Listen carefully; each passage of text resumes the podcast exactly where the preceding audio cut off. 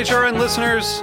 As we celebrate our 15th year, we are deepening our commitment to giving voice to the next generation of food systems storytellers, and we need your help. Our internship and fellowship programs help activate new possibilities for underrepresented and underestimated young people through experiential journalism, audio engineering, and production training. Through these unique programs, HRN helps food equity stewards build essential workforce readiness skills that expand their potential and foster economic mobility. Please consider supporting these critical programs. And with a minimum donation, you can be entered to win a dinner for two at an amazing restaurant in one of eight cities and tickets to a concert at a great venue in one of those cities. We have incredible partners across the country who have donated, as they also share our passion for helping to educate the next generation of food systems storytellers. Check out heritageradionetwork.org slash 15 to donate and enter to win today. That's heritageradionetwork.org slash 15 to donate and enter to win today. And make sure you donate before March 31st. Thank you.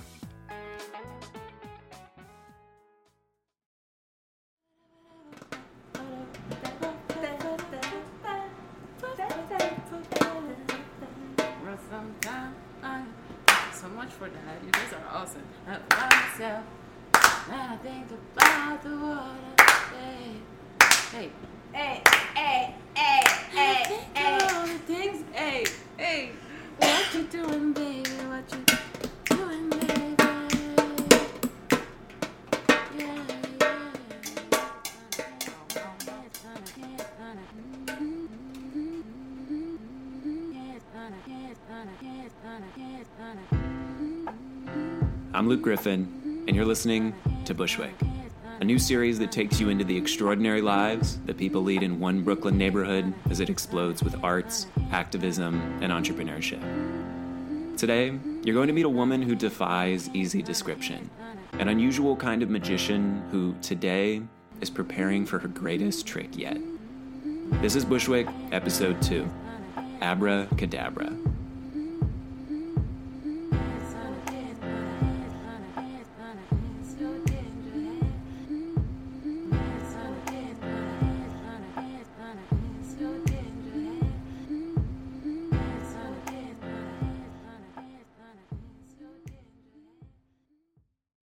Knickerbocker Avenue is one of Bushwick's main retail corridors, an eclectic mix of cafes, bodegas, and sneaker stores.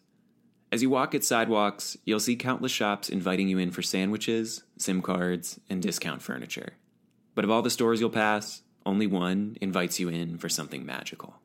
That shop sits on a busy block that's just a short walk from Maria Hernandez Park, a community hub that's evolved alongside Bushwick from the kind of place people go to buy drugs to the kind of place that screens outdoor movies for kids.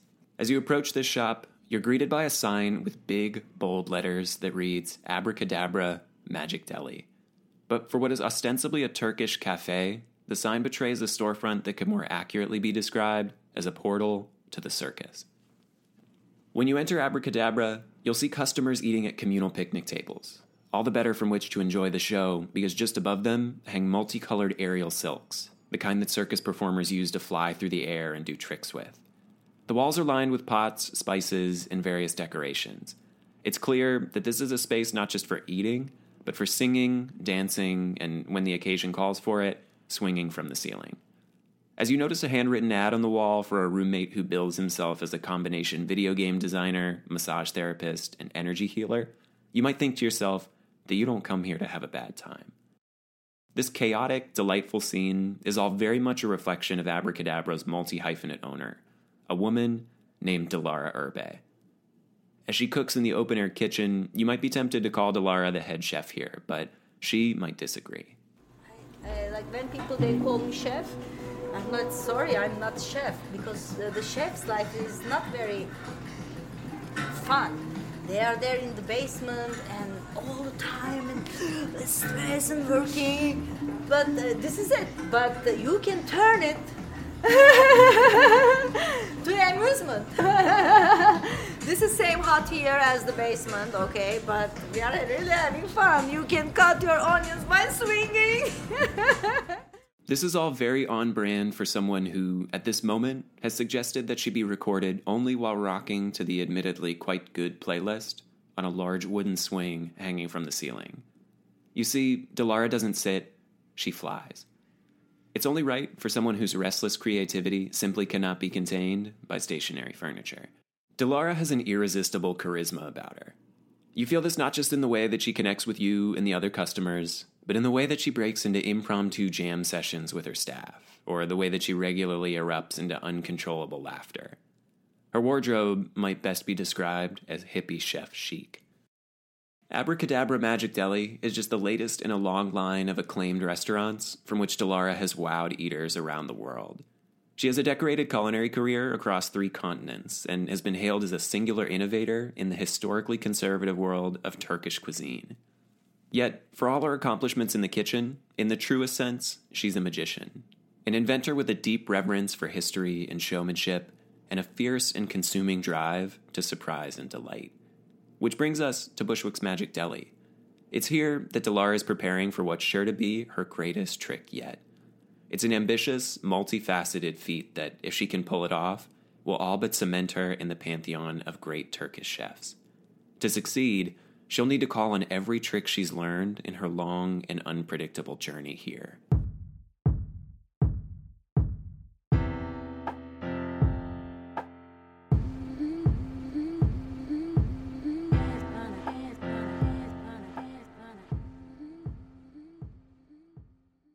Dilara didn't discover the power of cooking so much as it discovered her.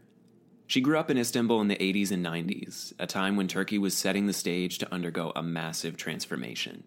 The national economy was beginning to shift from local businesses to international enterprises that capitalized on the country's unique position bridging Asia and Europe. Culturally, tensions were starting to rise between Western influence and nationalism and between secularism and religious conservatism. This culminated in a 1997 memorandum that saw Turkey's military remove the ruling government, a move that's been called a postmodern coup d'etat. As this was happening, Dilara was at university studying political science with the hopes of, as she puts it, saving the country. But by the time she graduated, she was disillusioned. I thought I could uh, save uh, the country if I do the political science. But while doing my political science at school, I understood very fast that that won't do it. I can't make it. Uh, even the school. I said maybe I stay at the school. I became academic. Then I saw that's also so becoming like a post office uh, functionary or something. So I understood that I can't save the country, but I can save maybe some of uh, little people uh, uh, around me. Unsure of what to do next, Dilara looked to literature for direction. She was reading a lot of Gabriel Garcia Marquez, the Colombian author who'd pioneered the genre of magic realism. It's a type of storytelling that weaves fantastical elements into stories of ordinary life, and Dilara was inspired. Yeah, after finishing the school, I said I, I don't know what to do now. I finished the school. I'm not gonna do the politics. So what we do? So I went to travel uh, to see what's going on. I was reading a lot those times. Uh, Gabriel Garcia Marquez. Uh, loving the magic, and I was very inspired to go to his country, Colombia. Um, so uh, I start uh, backpacking in Colombia. I stopped in a little village called Padanga, uh, where I start uh, diving. That's scuba diving. Her travels led her to a rural coastal village called Taganga. Today, it's a popular tourist destination, but in the late 90s and early 2000s, it was a quiet fishing town with a small community of international passers through like Dilara. She set up there to learn how to scuba and struck an agreement with a local dive center to cook in their kitchen in exchange for room, board, and lessons. There was just one thing she didn't have any experience as a chef. But she loved food, and she'd been cooking for her family and friends her whole life. It also didn't hurt that an English chef who'd come to stay at the dive center had taken an interest in her. Scuba diver was this uh, very handsome English uh, gentleman, uh, executive chef of uh, Bogota Hilton. And he really liked me, and he was always coming to kitchen. Oh, what are you doing here? And he was traveling with his spices, with his big knives, and so yeah, I have seen some cutting stuff from him, but uh, he was just cutting faster than me. That's it. Dilara soon discovered that not only could she cook for customers, she was really good at it.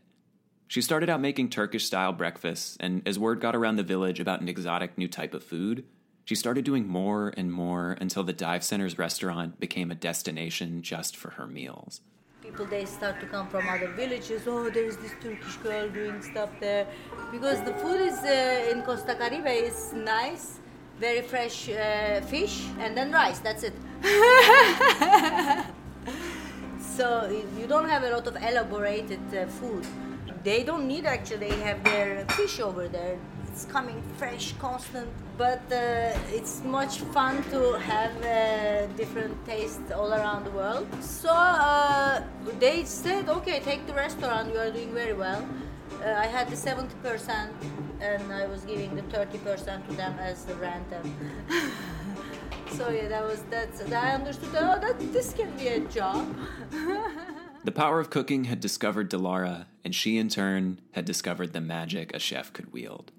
She saw that from the kitchen, she had the power to bring people together, to introduce them to new worlds through food, and to surprise and delight them by changing their idea of what a meal could be.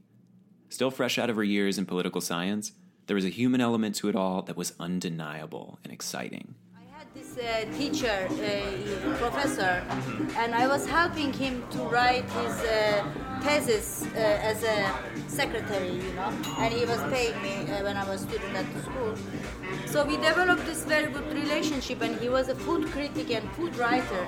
That uh, he inspired me a lot also about the intellectuality of the food, because the food is not only to nourish yourself and to people, but the food can be political, can be anthropological. Uh, who is eating this food? Why? It's your ginger hair. It's your ginger hair. It's a ginger. It's a hair. It's on a Dilara's time in Colombia was only ever meant to be temporary. So eventually, she returned to Istanbul, but the talent she uncovered in Taganga was something special that begged to be explored. After a stint managing a nightclub, she partnered with a friend to recapture the spirit that she'd helped create at the dive center. To call the project they started a restaurant might be a bit generous. We opened this uh, very underground uh, eatery. Uh, the electricity came from the street, the water from the mosque.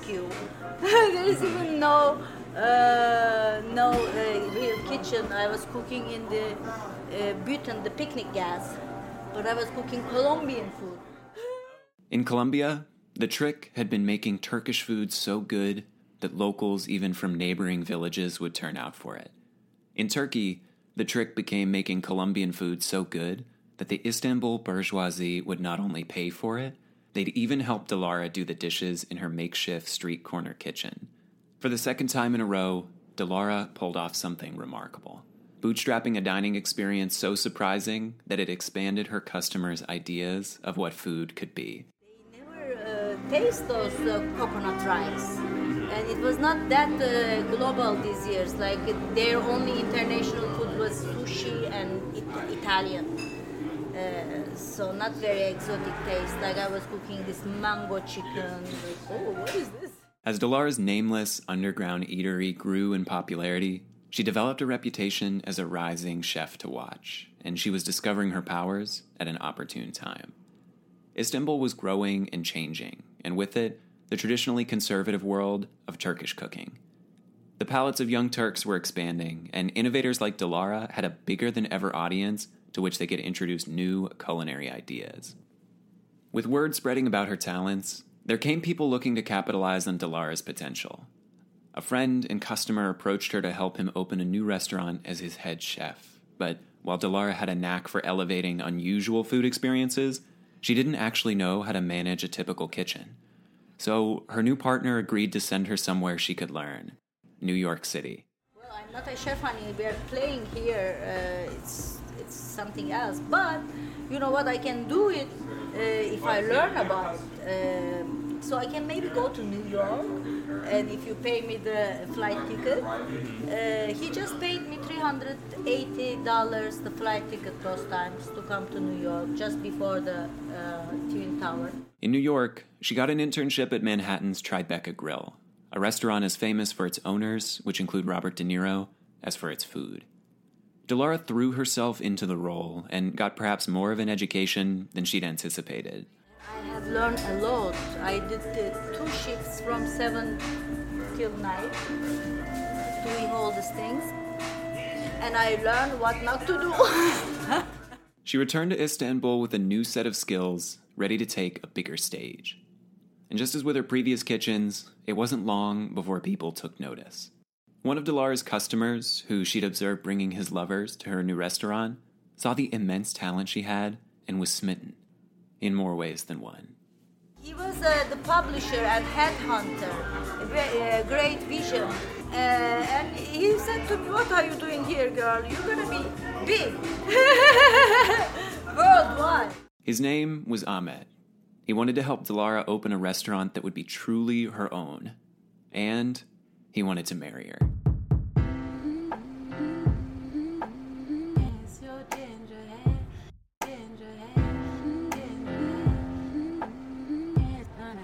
As gonna- puts it, Ahmet helped her think bigger for what she could do with her cooking and her creativity. He sent her on a journey to visit small, rural villages across Anatolia, the storied melting pot region which comprises much of modern day Turkey. She spent a year staying with villagers in their homes, learning their most traditional recipes, and studying their local ingredients. In other words, she was learning the old tricks so she could reinvent them as new ones. When her tour ended in 2005, she and Ahmet were ready to start a new chapter together and to introduce the world to their reinterpretation of Turkish cuisine. All they needed next was a name. Dilara wanted to think of something special, a name that was maybe a little playful to reflect a certain magic. She was struggling until an epiphany came from a wise old friend. And she said, No, no, you know what? You are gonna call it Sabra. I said, What? What is Sabra? Sabra is in Hebrew is the fruit of the cactus uh, tree. Uh, he said, You are so sweet, it's so like paradise fruit, but you have uh, spins. It's very difficult to get to you. Like after you, you get it, you're in paradise, but uh, most of the people won't get it because you have spins. Which is true. Uh, but the, the, the Sabra would be too un- engaged to Jewish and Hebrew, which we, we, we respect, but we are not. So why would we call ourselves if we are even not Jewish? so that would be like, he said Dilara Sabra, Dilara Sabra, then oh, Dilara Sabra Kadabra. And so, Dilara's abracadabra was born. Up to that point, the power of Dilara's cooking had hinged on introducing people to surprising new cuisines from unfamiliar cultures. With Abracadabra, she set out to accomplish her most difficult feat yet surprising Turks by reintroducing them to their own culture's most classic dishes. Almost immediately, it was a stunning success. Within months of opening, the first Abracadabra was highlighted in a Newsweek series on Istanbul. In the 2005 article entitled Turkish Delight, Dilara describes her approach to cooking by saying, quote, This is Anatolia, a very spiritual and holy place. Anatolian food is alive. All the old stories are there. We prepare special foods when someone dies, when they're born, when guests come.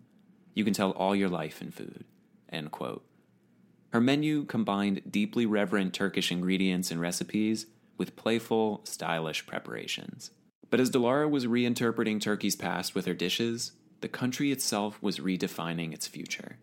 The economic and cultural transformation that was rising when Dilara first left for Colombia was only accelerating, for better and for worse. Turkey had begun talks to officially join the European Union, and Istanbul accounted for the majority of the country's economic growth. This meant that while the city was ascending as a true European metropolis, it was coming at the cost of its most dynamic neighborhoods becoming gentrified. The same transformation that was paving the way for Abracadabra's success was beginning to render its surrounding neighborhood impossibly commercialized. The location became a very, um, they call it French street, they made it a very uh, not our style street, always loud, uh, popular music all the time in the streets, and it made it a restaurant street. I was like a, a hidden uh, uh, people. They had to look for me to find this place in a gypsy place, but they restored the whole street. They made everything same. and they bring all this. Uh, Soon, even. Abracadabra grew too sceney, too far from the reverent vision that Dilara and Ahmet had built it on. When Dilara became pregnant at the height of this change, she and Ahmet left the restaurant behind to take a sabbatical on an island and be together as a new family. After a year away, they returned to find that Istanbul's growth was only running hotter, and the demand for the type of stylish Turkish food that Dilara did better than anybody was just as high as when they'd left. Soon after they returned to the city, a former customer of Dilara's approached her with the opportunity to recreate Abracadabra, only this time bigger than ever in a repurposed four story mansion. With a bigger stage, Dilara was able to perform even more spectacular feats, combining taste with the other senses in performance food fusions that drew attention from CNN, Condé Nast, and other outlets. We put uh, art in the food, like we do performances in the kitchen, like dancers offer the food, or uh, we, we play the kitchen. The kitchen instruments uh, becomes uh, music instruments, uh, or we invite uh, other artists, not only da- uh, dancers, so we can combine food as a sixth sense to all entertainments. Uh, She was being hailed by local and foreign press as a singular innovator of new Turkish cuisine. It was the purest synthesis yet of the surprising, playful, Anatolian spirit that Dilara had been spreading from her kitchens since getting her start in Colombia. But just as with the first abracadabra, these were feats that were almost too spectacular for their own good. Prices, wait times, and customers' net worths began to climb until they reached a point that, as one food blog put it, abracadabra became less about the food and more about seeing and being seen. If you do anything with your heart, if you put your passion and your love to anything, so it became uh, your your play, your love, and your life, and not only in the kitchen, uh, and the kitchen is uh, the heart of the life. and we pass our lives in the kitchen, so uh, that would be so boring. Behind the scenes, Dilara was growing increasingly passionate about accessibility and creating things that anyone could enjoy. So, as she puts it, she left Abracadabra to the money people. She helped open a new restaurant, this one, a more modest eatery that seems like an overt rejection of the self important tastes which had overtaken Abracadabra and the city. This new place was called Datlamaya. Dilara built the menu around its old wood oven to create accessible and healthy food. Everything I cook, uh, the big animals, everything comes from oven. The wood is cooked, cooked uh, in the fire, everything. Right. And it was not fancy at all. It was the opposite of the other place, very low cost. Uh, good food for everybody. So we could uh, sell. Uh, the other one was very fancy. This one was for everybody. Uh, in all classes, all ages, uh, in downtown, everybody just. While Datlamaya achieved acclaim for innovating an affordable, healthy, and delicious menu, Dilara and her family had begun exploring options to leave Istanbul. And their opportunity came in the form of an old friend reaching out from New York.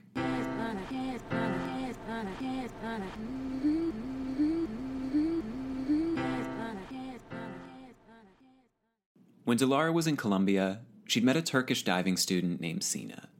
The two quickly became friends and stayed close, even as they left Colombia to travel different parts of the world. In the time since Dilara returned to Istanbul, Sina had moved to New York. It was serendipitous then that just as Dilara was contemplating her family's next move, Sina reached out to invite Dilara to visit her in the city. Sina told me you should be in New York.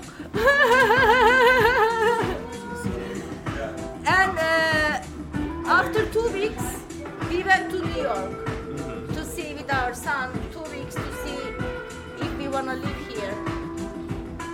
And we loved it. Uh, our son loved it. He was five year old. The day we come back to Istanbul airport, he said, "When are we going back?" And in a life of travel and adventure, it was as easy as that. Just two months later, as Turkey continued to shift and change, Dilara, Ahmet, and their then five year old son left their lives in the country behind to go all in on New York City. They arrived in 2012. The last time Dilara had lived in New York was over a decade prior, when she was young and single and could survive as an intern at the Tribeca Grill. But now she had a family to support, and to make ends meet, she started working as a line cook for $7 an hour at a bistro in Harlem. While this new job was certainly a far cry from the heights she'd reached back in Turkey, Dilara was nothing if not humble, and she was ready to be helpful. They were just opening there. So I start to build their kitchen, everything. I was like, what is she doing? I organize everything. And this is this young little Korean chef. and he makes all these mistakes. I said, no, no, no, I don't do this. so he lost a little bit of his authority. Like this cook comes here $7 an hour and she's talking too much. Dilara eventually left that role on her own terms. She'd been helping out at a struggling Turkish bakery in Williamsburg, a Brooklyn neighborhood next door to Bushwick, and when they went bankrupt, she bought them out. She and Ahmet used the space to create a new restaurant, their first in New York. They called it Abracadabra Brooklyn, and they gave it a brand new menu designed specifically for their new community. Oh, I never uh, replicate myself. uh, the Abracadabra Brooklyn uh, was there. It was the South Park. It was not six years, five years ago. Uh, the Apple Store was not there. Uh, I started five dollar breakfast there, slowly, slowly, uh, with eggs. Uh, I mean, I see people. Oh, all these people, they are all gluten free and vegan. All right, let's play for them. By now, you've probably noticed a pattern of circumstance and serendipity in Dilara's life. As she puts it, she has a remarkable knack for being in the right place at the right time. Abracadabra Brooklyn is certainly an example, but the Magic Deli here in Bushwick is an even better one. It all came about late last year as Dilara was picking up supplies from a grocery store in Bed-Stuy, another Brooklyn neighborhood nearby. It was cold, and her phone wasn't getting any service, so she was walking the sidewalks trying to flag down a car to pick her up. When a car that wasn't a cab pulled over, she still offered him $10 in cash to take her back to Williamsburg. He accepted, and they started chatting. Telling, uh, yes, I have this little shop on Bedford. He said, oh, uh, uh, yeah, Bushwick is very nice too, he said. I said, oh, but uh, now it became very expensive, Bushwick, I said. He said, no, no, my neighbors are living, it's very cheap, you gotta come and see. So I said, okay, let's don't go there. Uh, so instead of going to Bedford, my house, we came here. He showed me the place. This completely coincidental driver brought her to an old deli in Bushwick that his neighbors were selling. Dilara wasn't even thinking of opening a new restaurant at the time, but something about this space spoke to her. The rawness, the blank slate of it all, or perhaps the opportunity to be a force for good in a rapidly transforming and vulnerable community. Within a few months, she'd bought the deli, and with the help of a creative collective called Future Clear that she'd met at her yoga studio, she converted it into the Magic Deli and it's here in Bushwick that she's preparing for her biggest feat yet. One way to read Dilara's culinary achievements is to focus on her theatrics. Whether serving Colombian chicken from a camping stove in a nameless street stall, or parading about belly dancers against a backdrop of Istanbul's Bosphorus Strait, she's developed a flair for expanding palates as well as minds. But the other way to read her achievements in the kitchen is to focus on her reverence, the deep, studied appreciation of ingredients, cultures, and accessibility. Here in Bushwick, she's attempting to marry the two. And if the swings and the aerial silks didn't tip you off, she doesn't plan to do so in a typical restaurant setting. She's using the Magic Deli as a kind of testing ground to hone a brand new type of food art, one that combines performance, accessibility, and surprising cuisines to truly upend audiences' notions of what it means to eat food. After a career spent reinterpreting, reinventing, and remixing traditional dishes, Dilara is ready to put the spotlight on food that's uniquely, well, Dilara. Imagine, uh, like, um, people will uh, get to experience to eat uh, an eye of a lamb or the organs of uh, creatures or enter in this uh, little room like in Alice in Wonderland and eat everything very small or uh, things look like something but it's totally different like surprising them provoking them She's been honing the sharpest edges of her craft at a series of exclusive, secretive parties called You Are So Lucky, hosted by famed underground party thrower William Atundi. At these events, Dilara stages food installations like a full mountain of roasted lamb heads and a woman covered in whipped cream presented as a living cake. If she can wrangle these elements of discomfort and delight and deliver them to the plates of a broad audience, it will likely be the greatest achievement of her storied career. Dilara says that she wants the Magic Deli to be her business card in a way. A place with amazing and affordable food, unexpected and delightful theatrics, and a loving community at work in the kitchen. It's all materializing at a special point in her journey. She's once again an innovator in a dynamic city, but now she's savvier and even more emboldened to wow audiences with greater and greater food performances. She says she's on the lookout to connect with producers interested in helping her realize her newest ambitions. But if her path here is any indication, then she won't be looking for long. That's what they call magic. The magic is the connection. Like if your antennas are open and if you live your moments, uh, I think it's just uh. The, everything is around anyway. You just need to catch it.